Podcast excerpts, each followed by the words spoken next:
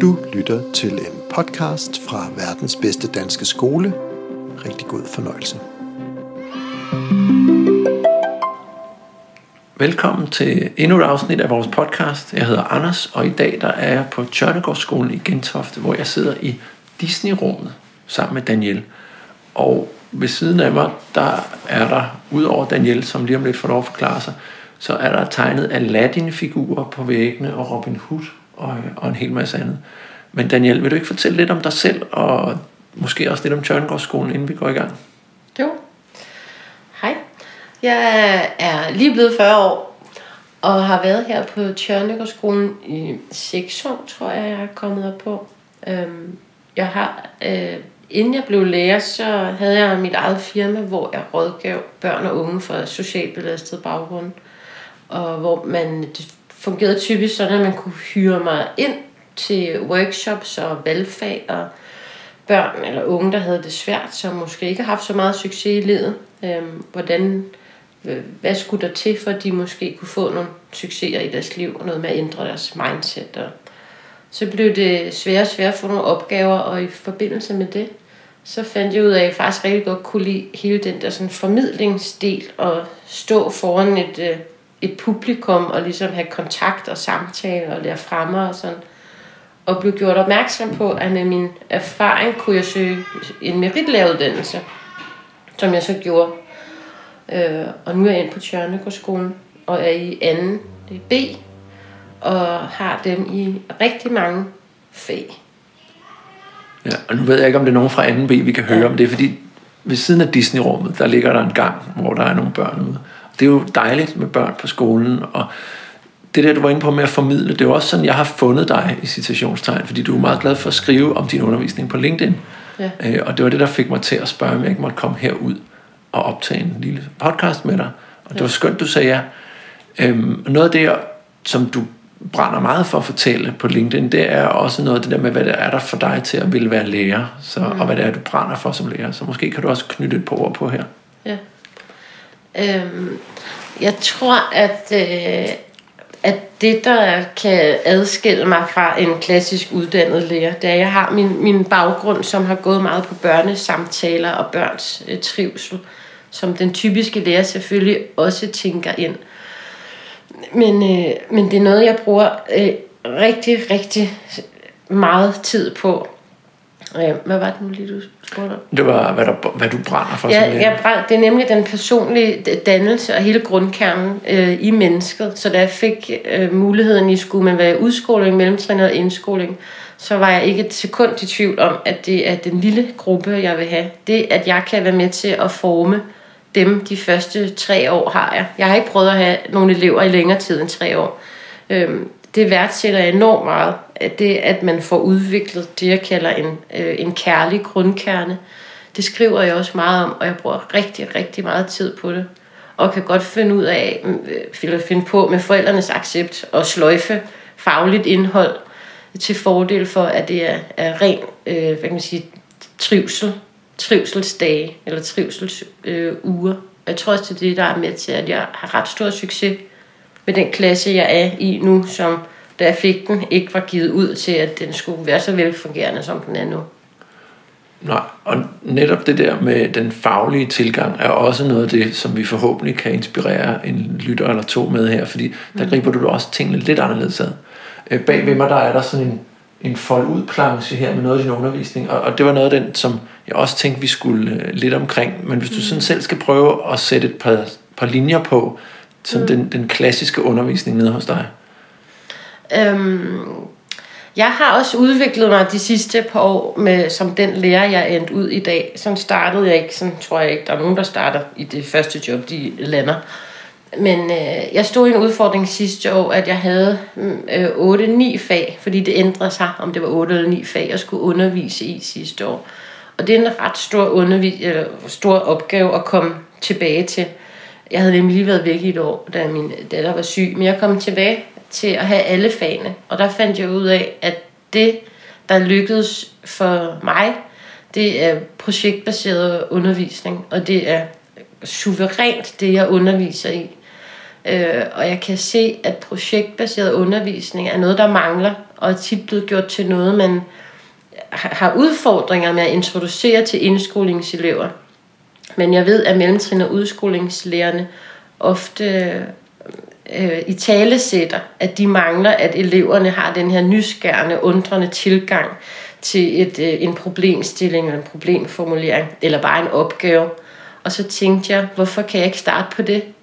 Så inden af Tjørnegårdsskolen, som har en vision lige nu om at få det her projektbaseret undervisning ind, så har jeg faktisk gjort det i lang tid. Så det forekommer meget naturligt. For mig er det rigtig vigtigt, at eleverne ved, hvorfor er det, vi skal lære det her. Så det ikke bare bliver endnu en ting og endnu et pensum og emne, man sådan skal runde igennem. Men jeg vil godt vide, at jeg vil godt have, at de ved hvorfor. For når man ved hvorfor, så tror jeg også, man er til stede i undervisningen, man er klar til at modtage et eller andet, fordi det giver mening. Ja, og noget af det, som vi talte jo lidt om, det var, at vi ville prøve at se, om vi kunne inspirere nogle flere lærere til at tage fat på det her, ved sådan at gennemgå lidt mere metodisk, hvad kræver det egentlig? Og i citationstegn omlægge sin undervisning, fordi der er sikkert rigtig mange, der vil prøve det her. Og der sendte jeg dig for noget tid siden vores kompetencehjul og tænkte, at det er ikke fordi vi skal rundt om alle 12 kategorier, men måske dykke ned i nogle af dem, enten hvis der er nogen du vil fortælle lidt om, hvordan du særligt griber an, eller nogen. Jeg vil for eksempel er lidt nysgerrig på, hvad kræver det i forhold til at planlægge og organisere sin undervisning, som du tænker er meget anderledes, eller er der nogle fifs til, hvordan man kan planlægge sin undervisning, sådan, så det bliver nemmere at gribe det her an? Altså, det er jo faktisk ret nemt at svare på, for noget af det projektbaseret undervisning, og hvis man kører efter, noget jeg kører efter, der hedder en 4-model, så er der faktisk en hel fase, der gør, at jeg skal slet ikke på banen faktisk, på noget som helst tidspunkt som lærer. I princippet, groft sagt, skal jeg ikke forberede noget, men jeg kan godt gøre det, når de er indskolingselever, at man stiliserer i en vis grad. Men det gør faktisk, at jeg kan læne mig tilbage. For hele pointen er, at det er eleverne, der skal på banen og lære at åbne en computer eller en iPad. Lære at gå på Google, og hvis de skal skrive om dyr, måske der er en, der har valgt en ræv eller et eller andet, at man begynder at søge viden om en ræv, for eksempel. Og så kan jeg hjælpe eleverne, hvis de sidder fast i en fase. Men det kræver faktisk ikke særlig meget af mig at organisere. Jeg har et slutmål. Jeg ved, jeg har et projekt, et emne. Jeg vælger på forhånd en problemformulering. Jeg forklarer om faserne, og så har jeg besluttet mig for, hvordan det skal udstilles eller præsenteres. Men i hver fase tager jeg feedback og evaluering med fra eleverne, så de er også selv med til at til en vis grad forme det. De er egentlig med, hvis man kan sige, de er ligeværdige. Hvis man kan sige, at de er det, så er de det her. For jeg kører i alt, hvad jeg laver, er det selvbestemmelse, medbestemmelse og solidaritet lidt, ikke? De er med inden over alle emner, og det gør det nemmere for mig. Det gør det nemmere for at mærke, om har jeg eleverne med mig. Hvis jeg kan mærke, at jeg vil miste dem på et eller andet, som jeg måske selv synes er mega fedt, men jeg kan godt mærke, okay, det synes de bare ikke. Det sker jo nogle gange. Det kan godt ske rigtig mange gange. Det kan det godt ske, jeg selv er helt begejstret. Men så er jeg ikke bange for at sige, okay, så lægger jeg min plan væk, og så lytter jeg lige til dem. Der kan man også arbejde om værdien i at kunne argumentere. Altså, så hvis min idé ikke er god, så vil jeg rigtig gerne være åben over for dig. Ja. Så fungerer jeg også sådan, at jeg lærer sammen med børnene, så jeg har måske selv et sådan overbegreb, et emne, men jeg behøver ikke at vide alt på forhånd, så jeg lærer sammen med dem. Og det i tale sætter du også over for dem? Ja. Så de er med på? Et eksempel, som du skal se senere, det er det, der er sætningsvæggen oppe i min klasse. Og til dig, der lytter med, jeg skal nok tage et billede af sætningsvæggen, ja, og sørge for, at den kommer til at være, så du kan se den også. Det er noget, jeg arbejder på her fra januar til juni, der sidste sådan halvår i anden klasse, hvor titlen er sætningsvæggen, og så får jeg egentlig sammen med eleverne puttet alt muligt på over de næste 5-6 måneder, der har med ord og sætninger og tegn at gøre, og ordklasser, og hele tiden, at det er aktiv læring, så de er med til at lave væggen. Så hvis de synes, den skal se ud på en bestemt måde, så må eleverne være med til at lave den. Og det synes jeg er ret fantastisk. I det hele taget har jeg det, der kalder levende vægge. Så skralder jeg alt ned, og så lige pludselig er der helt vildt alt for meget, og så skralder jeg det ned igen, men der er en væg, jeg bibeholder til et langvarigt, tværfagligt forløb. Og nu er jeg jo så heldig, at jeg har fået matematiklærer med ind igen, og jeg har afgivet naturteknik, så nu har jeg fået ham med ind, så nu er han blevet en del også af sætningsvæggen, så jeg er ikke helt alene om det mere. Det er godt, at teamet omkring klassen har ejerskab af sætningsvæggen, ja. Så det er godt, ja. Ja.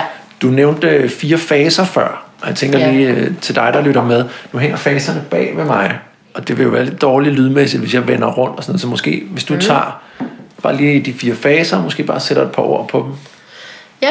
Det er meget nemt. Den hedder en 4-model, hvor den første er en forståelsesfase. Så man giver på forhånd en problemformulering, som jeg tænker helt okay. Det er den lærerstyrede del. Det vælger jeg, en problemformulering.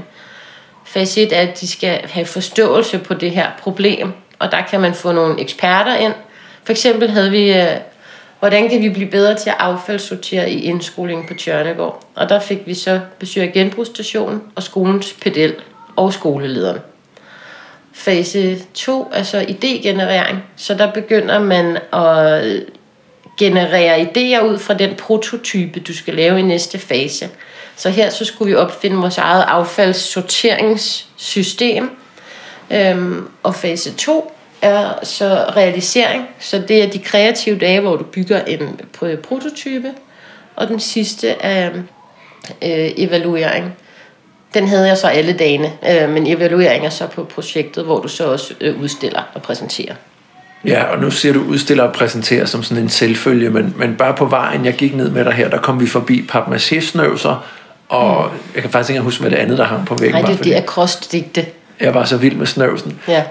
Men du gør jo meget ud af de her udstillinger. Ja, og jeg har været så heldig, vi har noget, der hedder Gemlefonden, som er faktisk første år, jeg har tænkt, okay, det kunne jeg da måske godt søge. Så har jeg fået nogle penge til at købe udstillingsmontre, som er rundt omkring i indskolingen. For det er super vigtigt, at man gør noget ud af at udstille børn, kunst og skriftlighed og hvad de laver. Og der har vi haft et snøvsenforløb, og så i det hele taget skriftlighed udstiller jeg rigtig meget. Så det behøver ikke altid at være noget, man har lavet i billedkunst. Det kan være alle fag, der kan komme op og hænge. Og din matematikkollega, har han også taget det til sig, så udstiller han også ting i matematik og sådan noget? Jeg hjælper ham med at udstille det. Han laver det, så han laver for eksempel også bøger, for jeg har sagt, skriftlighed er bare så vigtigt, så i hans matematik og naturteknik får han det nu ned på skrift, og så hjælper jeg det. Men han er også en ældre lærer, så han har været her i 30 år faktisk. Så vi lærer af hinanden. Og det er jo netop vigtigt, det der med at lære af hinanden. Ja. Og, fordi han har sikkert også nogle ting gennem 30 år, hvor han kan lære dig nogle ting og inspirere dig. Ja. Så det er dejligt, at han også har et åbent sind for det. Ja. Nu havde jeg jo tænkt mig, at vi skulle snakke meget mere om flere af de andre, men du var jo stort set inde på størstedelen af vores kompetencehjul nu her. Og det er jo skønt. Og så måske vil jeg læne mig lidt over og spørge lidt ind til dit relationsarbejde, fordi noget af det, jeg husker fra, da jeg stadig underviste, hvor jeg også kørte meget, både projekt- og problemorienteret, det var, at det gav nogle muligheder til at arbejde lidt anderledes med relationerne undervejs. Og det ved jeg ikke, om du også går til på nogle lidt andre måder. Jo, jeg tror, noget af det, jeg tager med mig fra mit tidligere arbejde, det er hele den der samtaleteknik. Jeg er vant til at samtale rigtig meget. Og gøre det i høj grad med eleverne, enten enkeltvis i grupper eller med forældrene, som jeg inddrager rigtig meget. Og de, der har udfordringer med det, hjælper jeg dem til ligesom at komme ind, så de ikke er så bange for det der lærer-forældre-samarbejde. Jeg er vant til at tale meget med børnene. Jeg noterer, hvis der er specielle ting, de informerer mig om, så jeg ligesom kan vende tilbage til det. Hver dag kører jeg efter noget, der hedder... Jeg tror, det hedder compassionate system thinking, som blandt andet kan være et eksempel på et farvesystem, du laver hvert år morgen. Jeg kalder for sådan en morgen check-in, Så du informerer ligesom om, hvilken farve du er, og den farve repræsenterer din sindstilstand. Det lyder ret voldsomt, når man siger sindstilstand. Men hvordan har du det egentlig? Hvad har du i dig? Og vi har fået skabt sådan et trygt, åbent rum. Man må godt sige, hvis det hele er rigtig, rigtig svært. Der er ikke nogen følelser, der er forkerte. Men det er også for, at vi eller eleverne lærer, hvordan kan jeg agere og reagere over for mig selv og min omverden. Hvordan kan jeg hjælpe en, jeg ved lige nu, der er rigtig rød af en eller anden årsag, til måske at blive lidt gul og så lidt grøn. Det er rigtig vigtigt for mig. Og taler du så med, lad os, den klasse, ja, hvor jeg er, der giver vi dem tal. Ja. Det er jo fra samme princip. Men undervejs taler du så med dem, om farverne ændrer sig i løbet af dagen, eller når de sidder for eksempel i, jeg kan godt forestille mig, i innovationsfasen, så altså, ja, kan det være, der er nogle grønne, der pludselig bliver røde, fordi de er frustrerede. Er det også noget, du bruger undervejs til sådan at tjekke ind hos eleverne i løbet af dagen? Jamen, der er det ikke i form af farverne. Okay. Lige det der er specifikt kun om morgenen. Og så ved afslutningen af en dag, hvis der er nogen, jeg ved, der har startet rigtig dårligt. Nej, men det er ikke, fordi jeg ikke tjekker ind hos dem. Jeg gør det bare i form af en naturlig samtale. Jeg har også brug for at knytte en kommentar til relationsarbejde i forhold til forældrene. Fordi der har jeg valgt... det gjorde jeg klar i første klasse. De kunne egentlig lidt vælge det, men hvis jeg skal, så skal jeg også bruge meget tid på min uddannelse og alle de der flotte platforme. Men jeg sagde til forældrene, jeg havde brug for, at jeg hver uge skrev til dem, både hvad vi laver, men sådan mine faktisk teoretiske og didaktiske tanker, som jeg kobler op på alt det, også lægger ud på LinkedIn. Jeg dokumenterer i høj grad, men til forældrene er det bare i form af billeder af børnene, det gør jeg jo ikke på LinkedIn. Jeg synes, det er rigtig vigtigt, at forældrene ved det, og det gør også, at hvis jeg er på forkant og får skrevet det hver fredag eftermiddag, så minimerer jeg også alle de der måske e-mails, der kan komme på Aula eller sms'er. Der er jo nogen, der gør brug af, eller ringer til mig privat. Det er vigtigt for mig, at relationsarbejdet til forældrene altid er der. Det gør, at jeg har en meget stærk, velfungerende forældregruppe, som også hjælper dem, der ikke måske er så ressourcestærke. Ja, og det er jo vigtigt at have forældrene med. Især når man som, det kan man vel godt være at sige, uden at jeg skulle til at sige, hvad er alt for fræk, men du gør det jo på en noget anderledes måde, i forhold til, hvad forældrene måske forventer en skole er. Og der er det måske en rigtig god idé, det der med så at følge op hver fredag og sige, det er det her, vi har lavet, og det er de her mål, vi har for den næste periode og sådan noget. Så.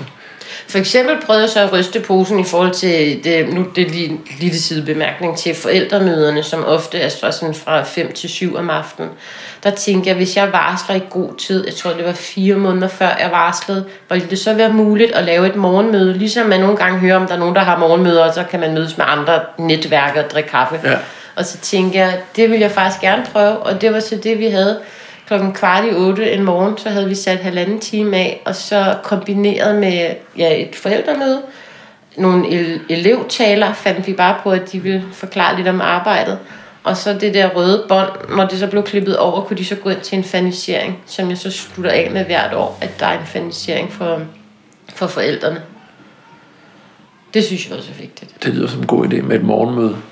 Det var en rigtig god idé med et morgenmøde, ja. Og jeg skulle selvfølgelig sørge for, at alle var med inde på det, og jeg har fået OK til det, og det må jeg heldigvis godt. Så der er endnu et tip der, man lige kan prøve at gå op til sin skoleleder, eller hvis du er skoleleder og dig, der lytter med, så overvej et morgenmøde. I hvert fald prøv det en enkelt gang. I forhold til elevernes indbyrdes relationer, nu er det jo lidt snyd, fordi vi sad og snakkede lidt, inden jeg tændte optageren her, men der snakkede du lidt om cooperative learning og sådan noget. Hvor meget tænker du elevernes indbyrdes relationer ind, når du arbejder med problembaseret læring? Tænker du i forhold til venskaber, altså hvordan jeg sætter dem sammen? Jamen både i forhold til venskaber, og hvordan at måske lidt stærkere elever kan hjælpe lidt svagere elever på nogle områder, og sådan, altså, så både sådan differentieringsmæssigt, og venskabsmæssigt, og socialt. Ja. Det er fordi første, du spurgte, så troede jeg, om du var ude i sådan noget med, om jeg lavede legegrupper og sådan noget, ikke? Hvordan, det kan man selvfølgelig også gøre. Men jeg tænker, hele måden jeg også placerer dem på, altså i klasselokalet fysisk, tænker jeg meget over, hvem de er, og især i de her grupper, hvor jeg arbejder ud fra CL-strukturer.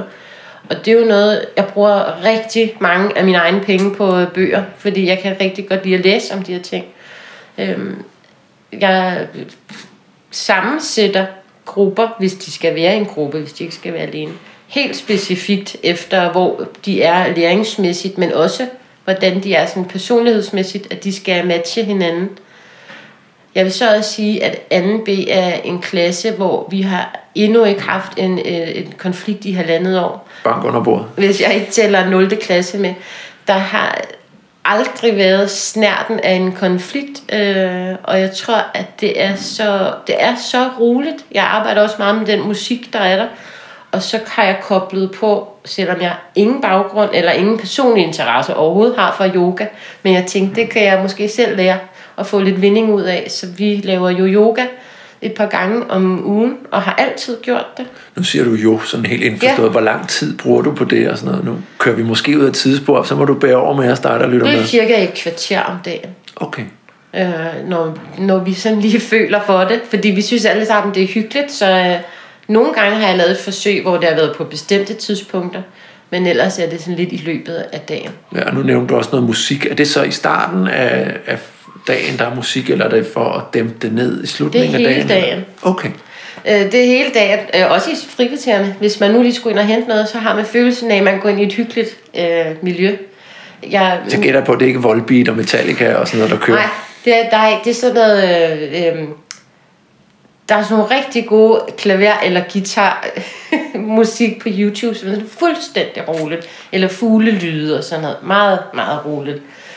Og kombineret med de der lyskæder og udstoppede dyr. Er det sådan et lille univers, man kan... Jeg skal nok tage nogle billeder til dig, der lytter med. Jeg kan også se, at jeg... Og det er jo ikke noget, alle læger skal gøre. Men jeg skal jo komme ind hver morgen 7.50. Men jeg er her jo mellem 7:30 og 7:40 hver morgen. For ligesom at gøre klar og tænde op. Men det er lige så meget for mig selv. Jeg skal for at være den bedste lærer til at kunne overkomme alt det, man som lærer også skal, ud over bare at undervise, så skal jeg også have det godt i min klasse. Og for at jeg har det godt, så skal der være noget roligt og noget godt at se på, noget hyggeligt. Det skal være inspirerende, man skal have lyst til at sætte sig og rent faktisk være der, og ikke sådan tænke, hvornår det er frikvarter eller pause igen. Og til det bruger jeg også børnene eller eleverne rigtig meget. Hvad skal der til, for I har det godt her? Det betød også, at vi fik lov af forældrene, at man købte en pude ind.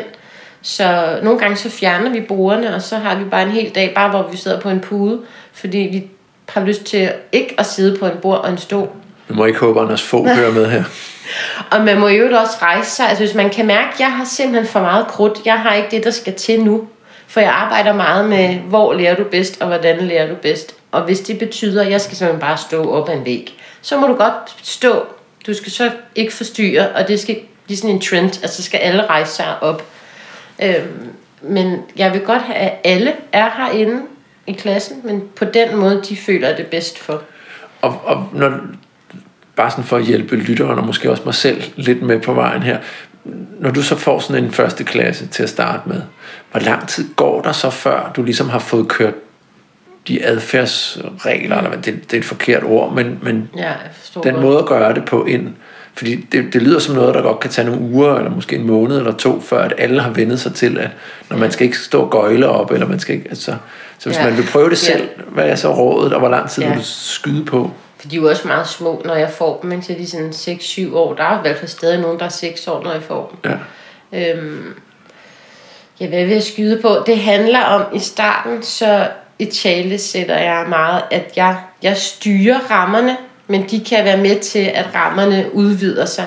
Men i starten kan man kalde det sådan meget kasse, og jeg slår med det samme ned på, hvis der er den mindste ting. Hvis der er en, der skulle have sagt noget sidste år i august, da vi startede i 1. klasse, så er jeg helt sikkert slået ned lige med det samme, fordi det skal ikke udvikle sig. Så er jeg mere nysgerrig på, hvorfor er det så, man siger noget, hvad er det, der sker, at man siger et eller andet. Der må være bag hver reaktion er en intention. Ved jeg, der er nogle kloge mennesker, der har sagt. Så det tager ikke så lang tid. Måske en måned eller et par måneder. Man skal jo lige lære hinanden at kende. Ja, det lyder nemlig også som skøn inspiration til nogle udskolingsklasser, jeg kender, hvor man tænker, jamen der er mange af dem, som har brug for enten lige at gå en tur eller stå lidt op. Jeg tror, det kunne tage længere tid. Jeg tænker nemlig også, det vil nok tage lidt længere tid. Men hvis man så har lært det fra indskolingen. Det er også der, at jeg på en måde måske... Altså det kommer jo mig til fordel af det indskolingsbørn, fordi de er jo egentlig sådan, så lydhøre, og de er har så meget lyst på livet at lære.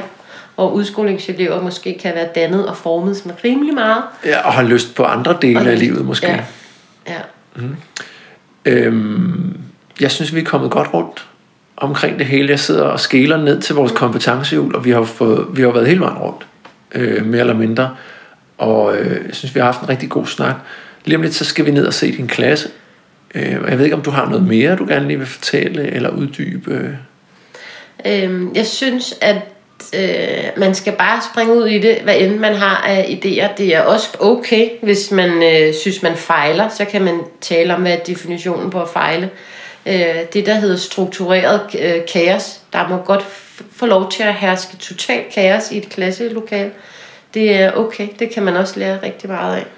Ja, failure is the new black, har jeg også hørt flere steder. Og hvis man vil have, eleverne skal kunne fejle, og uden at bryde helt sammen, så skal man jo også vise dem, at man som lærer godt kan. Det synes jeg er et rigtig godt budskab. Og en sidste ting, det er hele det der med elevinddragelse. Det kan jeg se. Det synes jeg mangler, at man inddrager på. Hvad synes I er fedt? Hvad tænder I på lige nu? Det kan også være, at der er en, der er helt vild med Fortnite-spil, og så skriver han en bog om Fortnite, i stedet for at sige, nej, det skal være om fabler, for eksempel.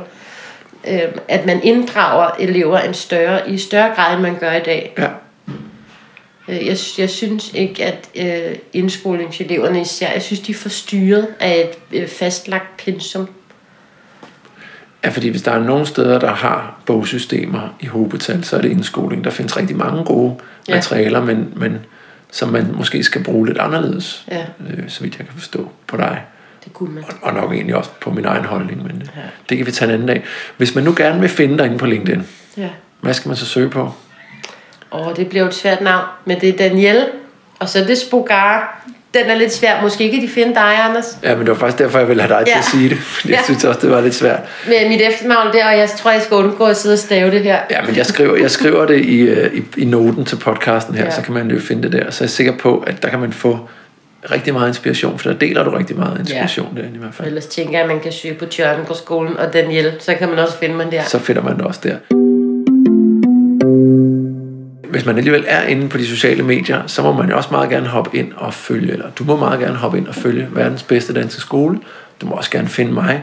Og når du nu her lige om lidt er færdig med at lytte til den her podcast, så må du egentlig også meget gerne lige bare bruge et minut tid på at tænke over, om den var det værd, og så give den en lille anmeldelse. Forhåbentlig en god anmeldelse. Og hvis du har andre idéer eller tips til, hvad du synes, vi skal kaste os ud i og lave podcast om, så må du meget gerne sende en mail på anders@verdensbedstedanskeskole. Og tak fordi du lyttede med, og tak fordi vi måtte komme og besøge dig her på Tjørnegårdsskolen. Ja, tak.